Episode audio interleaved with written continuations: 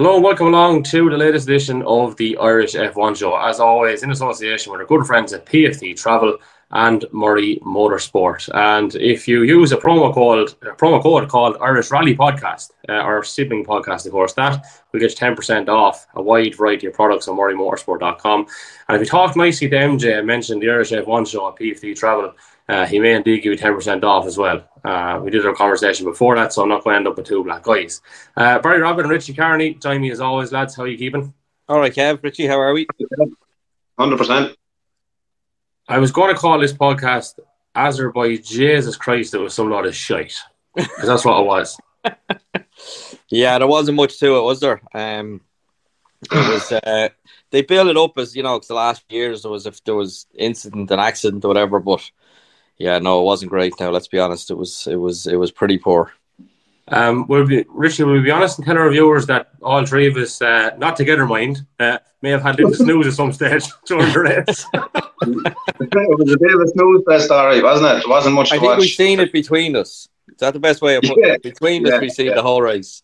Yeah, I missed exactly. Yeah, we picked third each, but look, guys, we've been down this road before. We're not big fans of street circuits. Occasionally, they're throwing up a little bit of excitement, but this was absolutely dour today. And I'm struggling to actually find anything that's even partially exciting to talk about. The format change was probably the biggest news of the weekend, with them changing to the sprint race being standalone and not having any part to play in the Grand Prix itself. So I don't know what your thoughts were on that. I mean, it was a small but important change, I think. But I don't know. I just get the feeling that they're kind of, you know, messing around at the edges. Really, you know, it's not going to make any difference. The format massively. The ultimate problem is the cars can't race. They're just too big, too heavy. The braking zones are too short, you know. So I think the format is largely irrelevant. Though I could see why they did what they did in moving it around a bit. I suppose, Richie, like, to pick up on Barry's point, does the ends justify the means of it at the end of the day? Like, that's what you have to ask yourself. I don't know. I think Barry is spot on in what I said. And also, I think just, like, from a commercial and money side of things, they're just trying to get bums on seats Friday, Saturday and Sunday rather than just Saturday and Sunday, you know. Like, I mean... It seems, okay, right, we've had debates before where it's been on the other format regarding sprint race and stuff, but at least that's kind of had some sort of, I don't know, bearing on how things might pan out for a race, that there's some sort of importance on it in terms of where you end up on the grid and stuff. But it seemed like, I don't know, maybe I'm missing something here, but I'd like to be on pole if I'm after going to the bother of getting involved in an 18-lap race and winning it, and then finding out I'm still not on pole. That's kind of... just not sitting right with me. But Barry, I suppose, have you got an explanation for maybe why they've gone down this route, apart from the bums on seats thing? Like, I think the idea of it was that they were trying to promote the sprint event as a sprint race, as you know, it was the nature, as it says in the thing, a sprint race as opposed to kind of a chess match that a Grand Prix can be, in terms of strategy and all that. It was just a straightforward go, no pit stops, and see who gets to the finish line first. In the hope that it would encourage overtaking and a bit more racing and activity and whatever else. You know, the unintended consequence of it was that lads were saying, well, I'm not going to get involved in trying to gain another position or two on the grid because it's not that well rewarded in terms of points. Yeah, it'll move me up the grid for the race, granted, but the downside, the risk-reward ratio was all wrong. So what's happening was they were getting... The chance was that they would get it. They would, you know, make two or three spots up. But if anything went wrong, they could lose 10 positions on the grid for the big race when the points and the money and the trophies are being handed out. So I think that's why they try to make it standalone, so that it didn't have any knock-on effect into the Grand Prix. But by doing that, they've, you know, inadvertently made it even less relevant.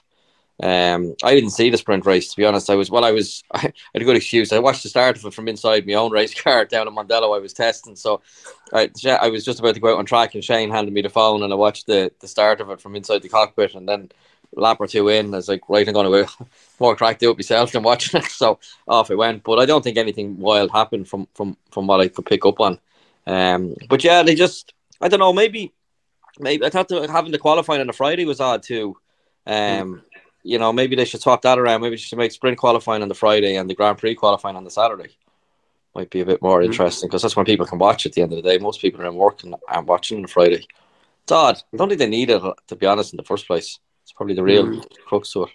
I'd wonder, actually, I'd like to see some sort of information on where the largest catchment area is in terms of viewership across the world. What actual region in the world has the largest amount of viewership? Because it would probably dictate, you know, which races you could and should probably pick up on what you just said there. By means, like, just say if it is Europe, that, you know, if there was such a time of year and such whatever, that you could have it in the evening time where it captures the audience as well.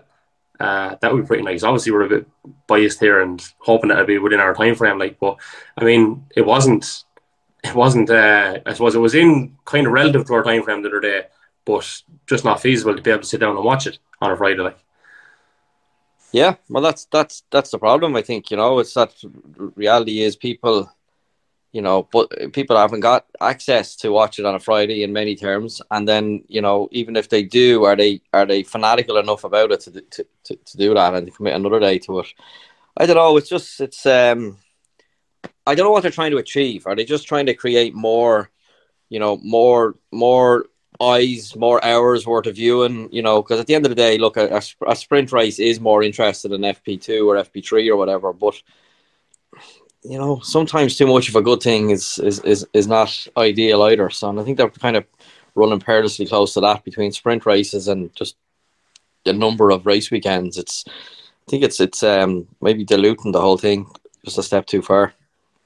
I think it's like we spoke about it before as well, Barry. Like, it's like Formula One, like they have a terrible tendency to overcomplicate something that's not really complicated. Like, as regards what you said earlier, Kevin, like.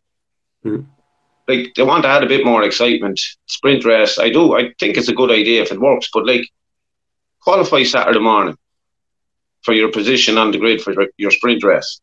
That's your star position for Sunday's race. And even if they wanted to mix it up, I know maybe it mightn't be so much feasible in Formula One, but in reverse the top 10 grid or so, just to spice things up that way, like, rather than trying to get more viewership. You know, you probably get every bit as much viewership Saturday and Sunday, as like Barry said, Friday. We're all working on a Friday. I didn't see qualifying on Friday. Yeah, yeah. Well, what about, I'm just thinking off the top of my head, what about if they qualified on a Friday, and then your qualifying position was qualified for the Grand Prix on Friday, or Saturday morning or whatever, right? So qualifying first, and then reverse the grid or some portion of it for the sprint race.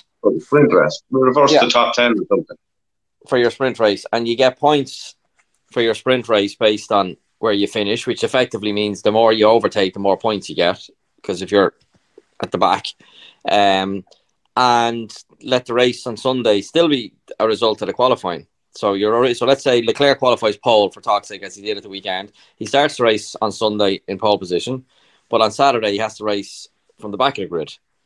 And you get a number of points based on how far up the grid he gets on the Saturday, as is kind of, you know, bonus points, is kind of sprint racing points, let's say, for the weekend. I don't know. You'd obviously have to think it out. And I think this is some of the problem. I think you can create something and then you put it to the teams. Then the teams see an angle, or they weigh up the risk reward of the whole thing. And then a problem that you never seen coming down the road, because, you know, raises its head. And then they're kind of scrambling, trying to fix that. And they fix that, but only to cause another one somewhere else. So it just feels like that at the moment. It just feels like they're kind of... What's the game where the heads keep popping up and you keep... Whack-a-mole. Whack-a-mole, yeah, that's it. You know, it just feels like that at the minute, where they're just kind of making it up as they go along a little bit. Yeah, whack-a-mole is right. I wonder, Richard, would it be the destruction derby if we did reverse the grid? That's the only thing. But if it didn't matter, if the qualifying was if the grid for the race was locked in from qualifying, yeah, see, I don't think you can have the. I think as soon as you make the grid the result of the sprint race, the sprint race just becomes a real exercise in being careful and not messing up your star position for the big race. I think that's what we were seeing. The problem now is they make it standalone. They remove that kind of carrot for those who are slightly further back to work their way forward onto the grid. They remove that, but there isn't enough of a carrot in terms of the amount of points that's on available from the sprint race to really make it interesting or make it worth fighting for. So I think it's just, you have qualifying and you have this like holding pattern during the sprint race where everyone just kind of sits on their hands a little bit and then waits till Sunday to roll around, which really just makes the sprint race very, very boring, even more boring possibly than the Grand Prix could be on a given weekend, which is the exact opposite of what they were trying to achieve. Like, they're actually using the sprint race really as like a more of a, like, outside the top eight. It's only a test. It's a tired egg exercise. It's, you know, yeah. What like the sprint race on Saturday, they only used it to see how the mediums would work for Sunday, like most teams. Mm. Yeah, because they've no chance. They like give some chance in a Grand Prix of you know, your Williamses and whatever, you know, nipping a point or something if something happens, but. And in the sprint race, it's almost guaranteed nothing's going to happen. So the chances of someone starting 18th, 19th, 20th on the grid, grabbing a couple of points, by the fact that, well, there's less points on offer to start with, the drivers are taking less chance, those ahead of them are taking less chance, and there's a, you know, it's only 33% of the duration. It's not going to happen. So you kind of have to wonder what is the potential upside for the Williamses and the Alfa Romeos of this world in the sprint race, other than just putting miles on their engines and gearboxes and everything else. So I think if, another bit of... There has to be an incentive to get up the grid in the sprint race. There has to be something, as Barry said, a carrot angling there that, you know, it's worth racing for. Like. Yeah, well, that's what I said. Maybe reverse it, because the guys at the back need to work their way forward to score points, and the guys at the front can hold points if they can keep them lads behind them. And, you know, there's nothing better than someone who really doesn't want to be overtaken battling against someone who really wants to pass them. Like, that's, you know, that's your recipe for making a good race at the end of the day. And turn down the bloody DRS when the straight is 2.5 kilometres long. Oh, who didn't see that coming? Like, I was just going to bring that up actually, you know, and it is quite interesting in the sense that, you know, just say you're going down, I don't know, the M9 or the M7, for example, and you get to the 2 kilometre mark. You know, you still have that little bit of time before you come off. But it's amazing how quickly the boys get to 2.5 kilometres down the stretch, isn't it? I suppose we'll chat about Perez, and now the cat really is among the pigeons, isn't it? Because there's, 6 points, I think, between himself and Max. Max, obviously, still first, and Checo just literally on his tail. Like, so you got to go back then, I think, 36 points to Alonso. I think Alonso's on 60. I think it's 60 and... what am I making that out to be now? Quick maths. 93, 87 and 60 or something like that, I think. So look, it looks like a 2-horse race, but we all thought it was going to be maybe one-way traffic for a little while. But is this getting a little bit interesting now, lads? And are you kind of surprised that this is panning out this way in any sense? Not really. It certainly it's a 2-horse race for the championship. I've said it before, I'll say it again. I think the team will lean towards Max, but in fairness to Checo, like, he drove flawlessly in the main race on Sunday, and you know, I know Max got screwed a little bit with the safety car, but even at that, like, he opened a 3.5 second gap, and Max couldn't close it, and you know, he deserved his win. It didn't come by real fluke or anything like that. And I just, if Perez really wants to have a serious crack at the title, like, he's going to have to do like a Rosberg did with Hamilton, you know, get in his head, mess with him, you know. Now, whether Checo's capable of that or not, I don't know. I'd say he is somewhere, Barry. I think so. I think on the basis of the weekend, you can't argue with anything Richie has said there, because all of that, you know, is pretty much factual. You know, that is what happened. Perez has always been quick at, street circuits in general, but Baku in particular. The problem I think you have for trying to hope, which is what we probably are doing, that it's a 2-horse race, is that, you know, there's 2 races. Is it 22? 20? It was 23. It's now 22, was it? I think in the season this year, Perez can probably match Max on 2 of them, 3 of them. You know, the rest of them, Max is going to be faster than Perez, and I think it'll just wash out over the course of the season. That at the end of the day, Max is the superior driver to Perez. They've got the same equipment, so the only chance he really has of making a race of it, championship wise, is bad luck in Max's case. I don't think, unfortunately, I think Baku is a bit of a specialist circuit to Checo, and it will. I don't think it's kind of indicative of what the rest of the season will be. I think as soon as we roll around and get into most of the other tracks, it'll just be business as usual with Max at the front. You know, it's a bit maybe a defeatist kind of attitude, but I think at the end of the day, there's only a handful of tracks that Checo can put it up to Max, and all other things being equal, Max will beat him on the other ones.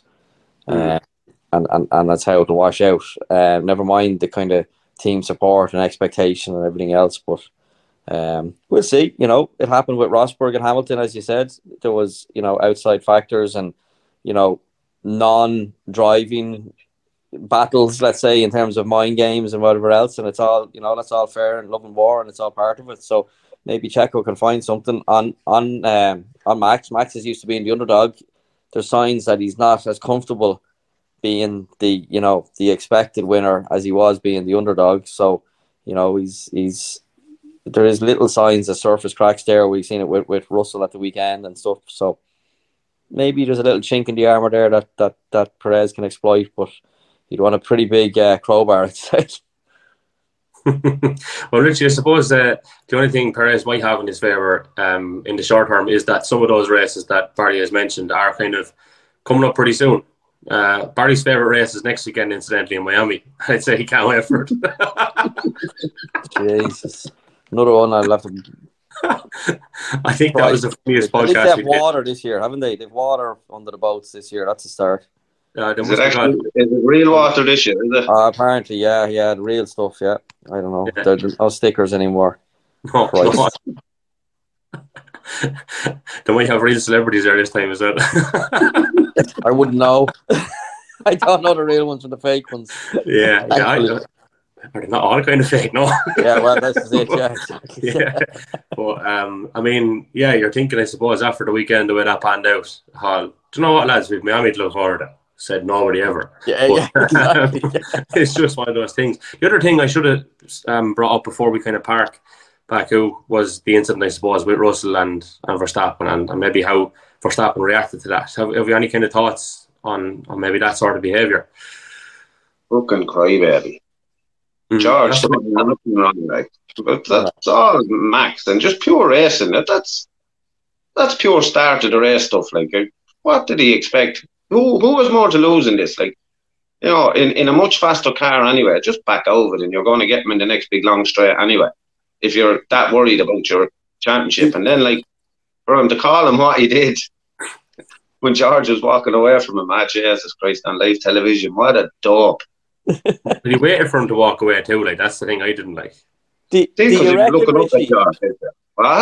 you reckon though that it is, like I mentioned a second ago, that it's, you know, Max is now taking on the other, you know, has the other cap on now, where he can't maybe drive in his natural manner, which is, you know, just launch it up the inside and like everyone else make their own arrangements, which is what he's had to do pretty much his whole F1 career, with the exception of last year to a certain extent. But, you know, that's what he's had to do to you know, that's just his natural kind of way of being.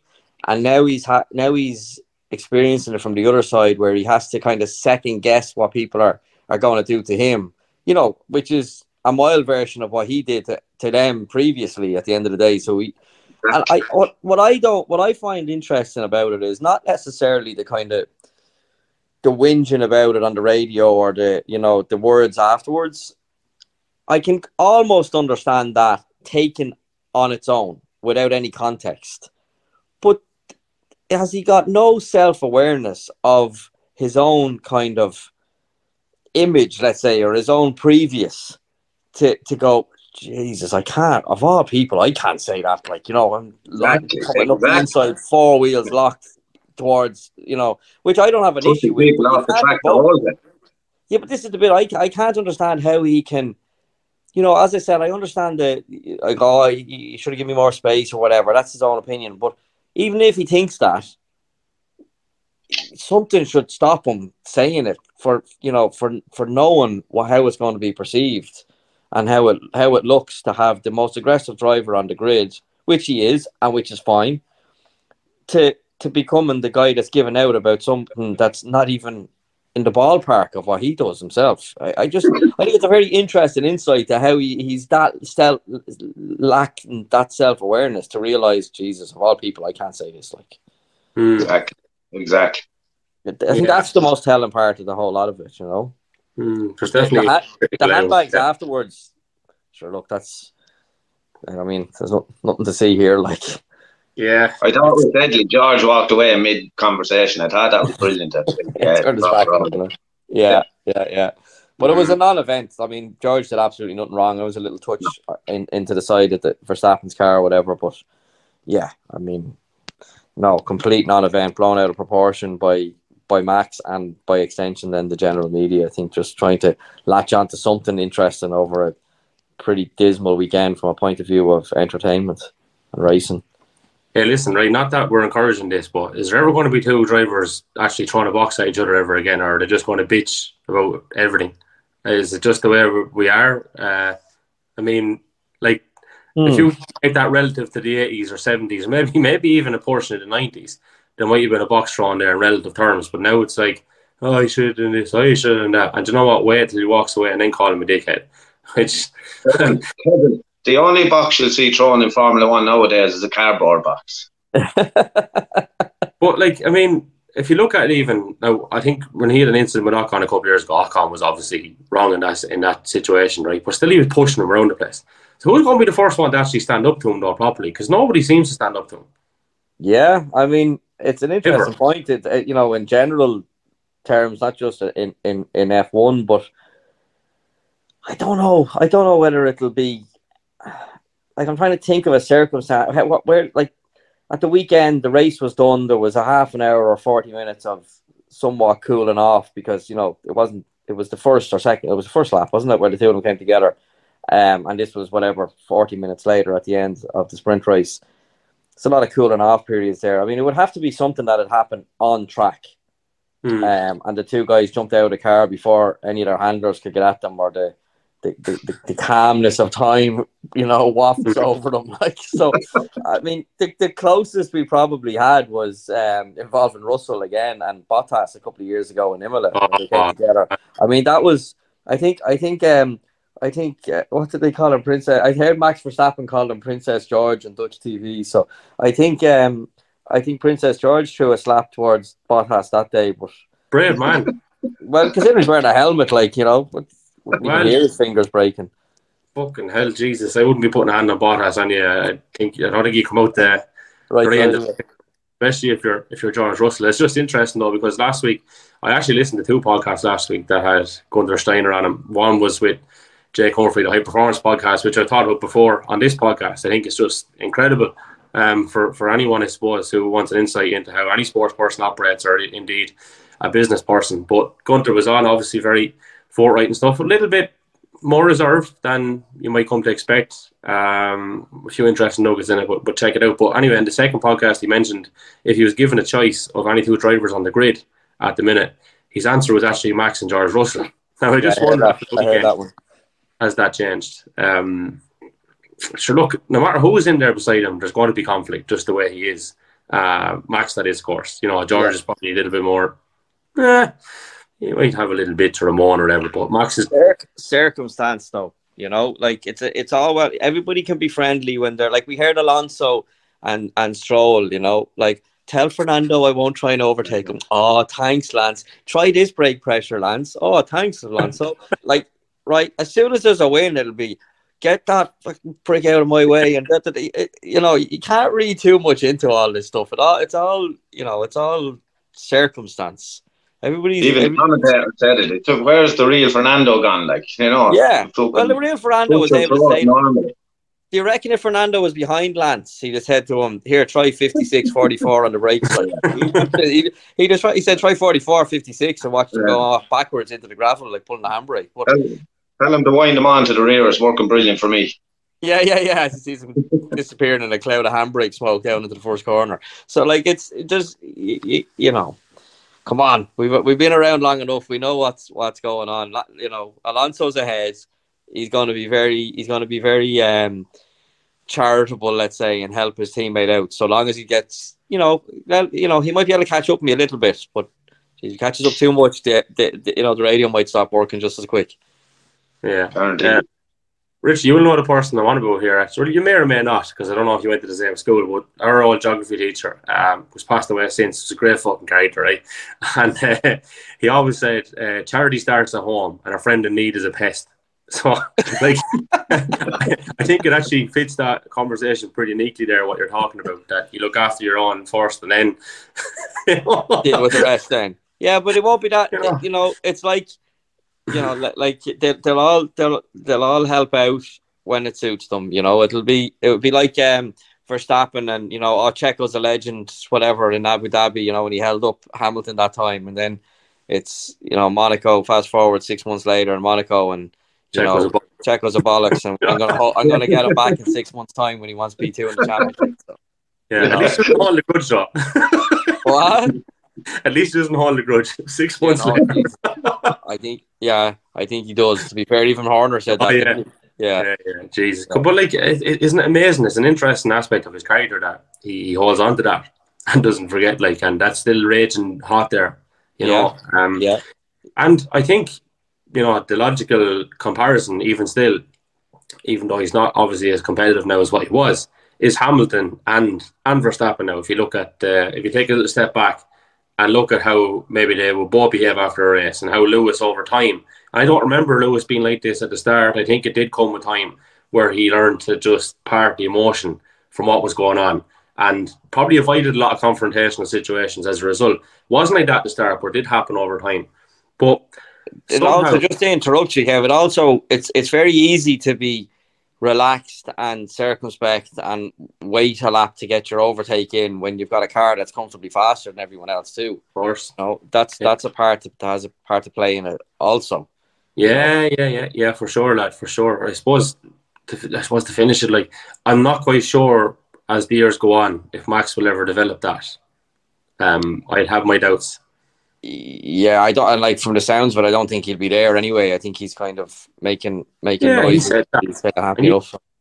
And he boys predicted that last year, in fairness to us. He said that he doesn't seem the type of guy that, will be there in maybe 5-6 years' time, or maybe 5-6 years' time at maybe maximum, or in between he might go off and do something else. And he has said it publicly. Spot on, Yeah, well, you see, and people say, but he's got a massive winning desire to win, which you can see on track.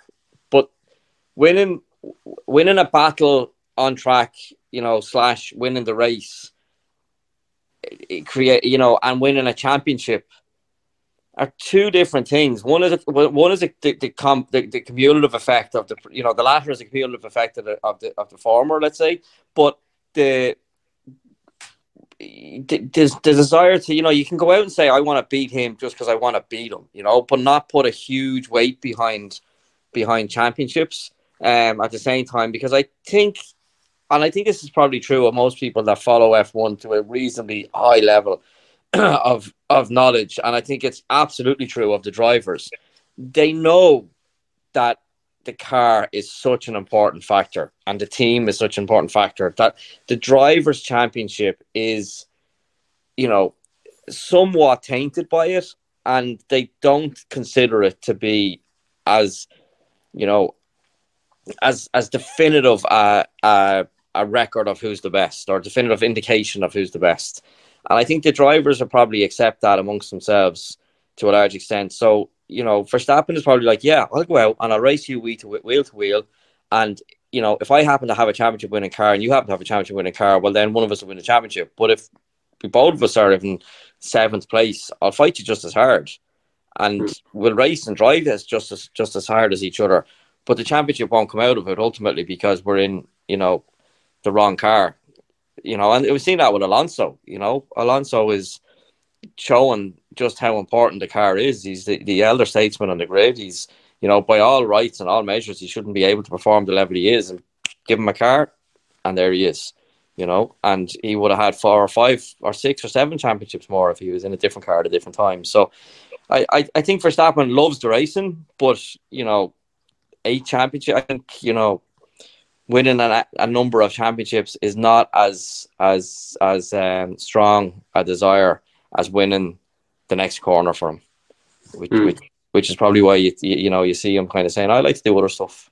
you know, endurance racing and whatnot. So, which I think is great, to be honest. I think it's a pity more of the drivers don't have that kind of open view of motorsport and aren't as closed off to any other options. Because I think the sport in general would do well from it. From, you know, you imagine if Verstappen decides in 3 years' time, I've had enough of this, I'm going to have to do whatever, IndyCar, NASCAR, you know, WEC, ELMS, whatever, touring cars. I don't know, just want to like dip his hand into loads of different things. I think that'd be fantastic for motor racing. Maybe not F1, but for motor racing, that'd be fantastic. Kind of a left winger coming in here now before we finish up, right? But I've often wondered this, and it's probably a question that's more suited for the Irish Rally podcast, but you've kind of forced the issue here, Barry, by kind of talking about the multidiscipline aspect of motorsport and such, right? But you look at WRC at the minute and what, there's three teams, you've got 10 in F1. For what reason do you think there's always been such an abundance of teams in F1? There's always been at least 10 teams in F1 in any given season. I won't be correction on that, I'm nearly certain. But you go back through the history of WRC, and at one time I think there was 5 or 6 manufacturers, and now there's 3. What is it that maybe, you know, constructors think a little bit different about in that sense, do you think? Richie, you know more the rallying than I do. Well, I think you have an opinion on it, or a bit of knowledge, because you're both in the know. It's not even just that in general, I suppose. It's not the rally in general. It's why. Yeah, what are the subtle little differences? Like, is it as simple as just saying it's chalk and cheese, Richie? Well, no. What I would think, the big difference between WRC and Formula One is Formula One has 20 times more money involved in it than WRC, which is why, you know, the prize money in Formula One outweighs WRC tenfold. Like. So, you know, that's why they don't want to let it over 10, because, you know, you allow in an 11 team, the prize money gets less. So that's why they try to keep it at 10 teams. And I think that's why manufacturers are not heavily getting involved in WRC. It's not really going to pay them. It's not in it for them, I don't think. And the level of exposure isn't either. There's another comment going around recently that WRC should have done the right to survive thing and could still do it. Yeah. Well, I mean, from what I would think as well is, and I'm absolutely, you know, not an authority on World Rally Championship, but the F1 has always had a lot of a strong under, you know, kind of a foundation of privateer teams that, you know, are not manufacturers. And that's always kind of held the line, I suppose, on terms of numbers and you know, and grid numbers, whereas WRC is more reliant, I think, on the manufacturer. You know, you don't see... counter, yeah, like you have Toyota and Hyundai that are factory teams or whatever, but then Malcolm Wilson actually had to go, and I don't know, how would you phrase it? It's M Sport, it's not Ford like anymore, you know. I suppose it's Sauber / Alfa Romeo. It's you know, if someone else gives him more money, he'll put a different badge on the car, a different body on the car, kind of thing. So yeah, I don't know whether it's always had that same level of independent, you know, not privateer. A privateer is someone like, you know, me or Richie that decide that, you know, comes into a ball of money and decides to buy WRC and go compete. You know, but there's no independent. There's no. Is there like is there a Williams of F1 of rallying? You know, is there a Sauber? Was there a Jordan? Was there a, you know, insert numerous names here? You know, I don't think there is. I don't think, because it's a, they'd have to, at the end of the day, they'd just be going and buying another car, you know, off one of the manufacturers and making an entry that way. So there's probably an historical thing. There's definitely the money thing, like Richie says. There's the marketing of it. You know, F1 is a monstrous sport. You know, in worldwide terms, never mind within motor racing itself, which is obviously the, you know, number one. And the likes of your Red Bull and stuff, they make money out of it. You know, they get free. They take in more revenue than they spend, and they get all the upside of the free advertising and marketing. So. It's something that rallying could learn from. Maybe it's also, rallying is probably a little bit, it's not as made for TV as F1 is and stuff. You know, it's a longer event, 2 or 3 days. The highlight packages, maybe you could say, is made for TV, but you're not going to watch it live.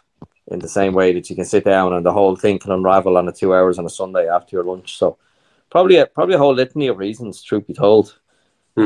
More compact, I suppose. Like the WRC light thing is cool, but it's a whole day required to watch it, whereas like F1 is the couple of hours and you're out the gap with it, I suppose. And very last thing then, just on a coverage point of view. So pro rata to F1, right? You guys and what you do in Ireland, if you go, we'll say, maybe League of Ireland to Premier League in soccer. I know that's above, that's double Dutch to you, Baz, but it's probably the same comparison. We've kind of touched on this before. I'd have a huge deal of, I suppose, sympathy and empathy for you guys when you see what a product this is in a global sense, F1, but then what you guys go and do and the money you spend. And it's something, obviously, that I'm sure you've thought about for years upon years, and alternative methods have been used in terms of live streams and everything, the same as rallying and stuff. But what actually can be done? Is there any way that, you know, I'm not going to say piggyback off F1, right? But to say, look, we're actually doing this, albeit not at the same level as the guys. But is there any way we could get a little bit more fair play and a bit more recognition from a media point of view than what we're currently getting? Because what we're doing is as important and as topical as hockey, as cricket. I won't even say golf, rugby, soccer, but hockey and cricket are in the news quite a bit. I just don't have an understanding of that, and I'd love to see it improve. And I don't know if you've got any thoughts on it. Oh, I have a lot of thoughts, and it'll probably result in me losing my race license if I let them all out. But I mean, yeah, it's. The truth be told, it's shocking, you know, and it's. But the underlying problem, I feel, is just a massively defeatist attitude towards it, you know, in terms of, sure, you know, probably won't work anyway, even if we did, if we tried, it probably wouldn't work. The only thing I can relate to and compare it to is, and I might have said it before, that I was lucky enough to race in Barbados a good few years ago. There's something like 200,000 or 300,000 people on the island, and there was 20-something thousand at the track. They've no facilities like we have. They've nothing else, but they made it work with less than what we have at their disposal, because they believed they could do it, and they made a big deal out of it first, so it became a big deal. I think there's a lot of people sitting around waiting for RTE to just land with a load of cameras and, you know, everything to just happen. And what we need to do is we need to be leading from the front instead of, you know, sitting on our hands and wondering why it's not happening. But that's not my job. That's not Richie's job. We're, you know I heard someone say before, like, oh, well, you know, you lads are, you know, you get to race and you say this. Well, we don't get to race. You know, we race because we sacrifice immeasurable amount of things and time and money and effort and everything else to go along with it. We're doing our bit, you know. We're doing what we need to do. We can't be the promoters, the drivers, you know, the social media influence. We're doing our bit. We need other people to do their bit, and I think there just isn't a desire from the others to do what they need to do. And everybody just kind of go and shrug their shoulders and, you know, sure, people probably wouldn't come anyway, even if we did it.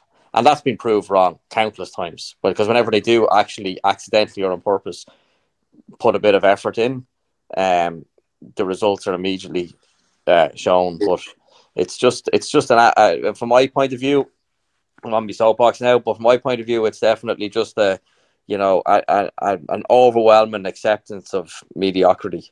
You know, let's do a live stream. You know, yeah, it's grand. You know, is it the best live stream that can possibly be? Is there anyone asking themselves that question? Is it the best? You know, are we making enough of a show of it? Are the people that we get down to Mondello, are we absolutely, you know, mesmerizing them and making sure that this is the best that we can do with the resources available? Or are we just doing enough? And I just think we're always just doing, I won't even say enough, just the minimum, you know. And if you take that attitude into actually preparing and driving a race car, it won't work. You won't get any results, and there's no reason to think any different from all the other aspects of the sport that are brought in from you know, from officialdom right the way up to promotion. I think if the drivers put the same level of attention to detail and, you know, desire to win into it, it'd be a battle to see who's last every weekend rather than who's first. And it's unfortunate, and I'm getting to the point personally where I've been waiting for it all my whole life to improve, and it ain't happening. And, you know, you kind of just go, well, maybe it's time to look elsewhere and do something else, you know, because it's not going to happen here. And you look further afield then as a result, which is, you know, what so many have done before now, and it's part of the problem then as well, unfortunately. Fair play, Barry. No, that's it. All right. License gone. Look, I mean, you're speaking your mind. It's an opinion. And Richie, I'll bring you in on it. Oh, I'm not saying nothing. I have to go to Bishop's Court next weekend. I'd fail. No, just take Barry's point there. I agree with everything he said, 100%. That's enough, Richie. You agree with me, you're goosed. Guilty by association.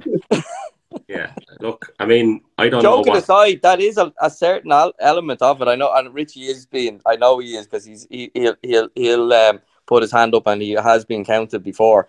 But there is a fear out there that if you say anything, you know, controversial, that the next time there's a 50-50 decision, you'll be on the wrong side of it. But you know what? Screw him. I don't really care anymore.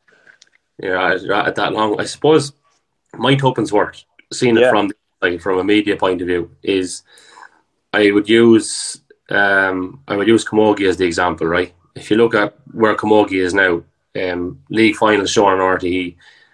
The other in the finals, to be fair, probably always on TG Car, but there is a lot more of it on mainstream channels. And having sat, I suppose, in a radio station or a few of them and a few newsrooms and different things like that, literally baiting it off your face, right? So that you can't ignore it. And yeah, I think until there's such a time, I suppose, until you know that everyone that's on a mailing list should be on it and should be getting the information, then the like of any of us can't say X, Y, or Z about maybe an RTE or an Off the Ball or anything like that, because we haven't got our side of it covered. Do you know what I mean? Yeah. Like the poor side of it. So, I mean, it's the very same for rallying. It's the God's honest truth, like, and it is hugely frustrating. And, you know, I'd love to see something a little bit different. When you see the money, you see the interest, and above all, guys, like, I mean, without sponsorship, you don't get out, and without sponsorship, my podcast don't get out. And if you could say to someone, well, now it's gone mainstream, there's more of an awareness of it. So you say to someone, right, I'm looking for a few bob for the year ahead. They wouldn't have a fucking clue what you're talking about. They wouldn't know what the sport is. They wouldn't have any idea of the figures involved in terms of people going to it. You know, the money it generates for economies and different things like that. But all of a sudden, if you have that little slice of the pie, whereas in mainstream viewing, at least there's a familiarity of it. Oh yeah, I actually did see something about that before. And that's all you need, is someone to say, yeah, I've seen a little bit about that before somewhere. That it's not new when you go to say it to them, and it's not like you're a fucking UFO. Do you know what I mean? Yeah, yeah, yeah. And on the racing side of things, now is a massive opportunity with the Drive to Survive uplift.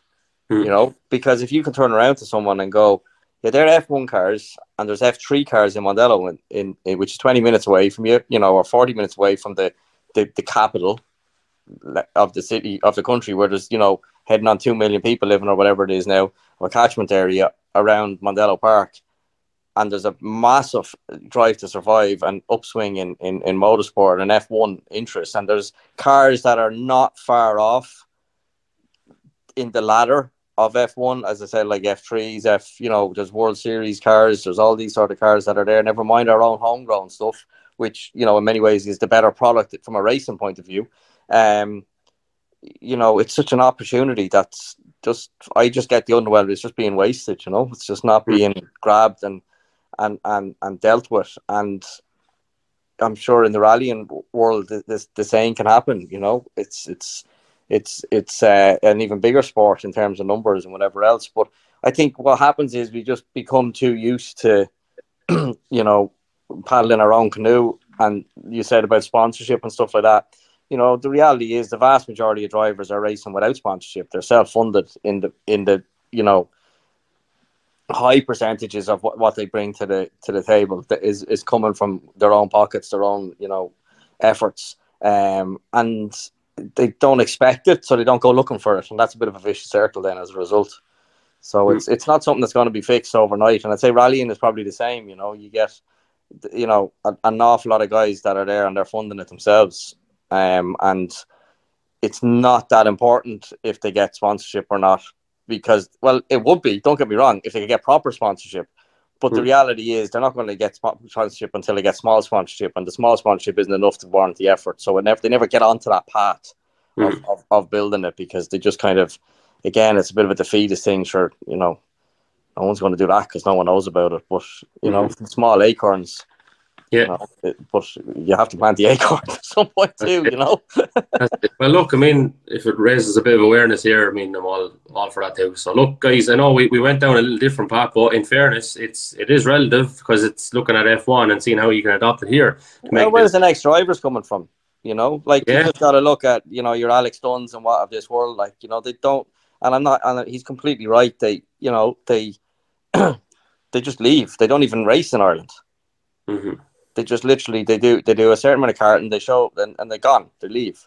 I'm not saying we need to have a British or an Irish F1 championship, but Christ, surely we could come up with something to get them here for a year or maybe two before they run away to where there is a bit of a desire for it. But it'd be nice to get some sort of homegrown talent here on the way to hopefully bigger things, but. At the minute, there's nothing drawing them here, and it's only going the one way, unfortunately, which is the wrong way. Yeah, well, look, we live in hope. We'll see what happens.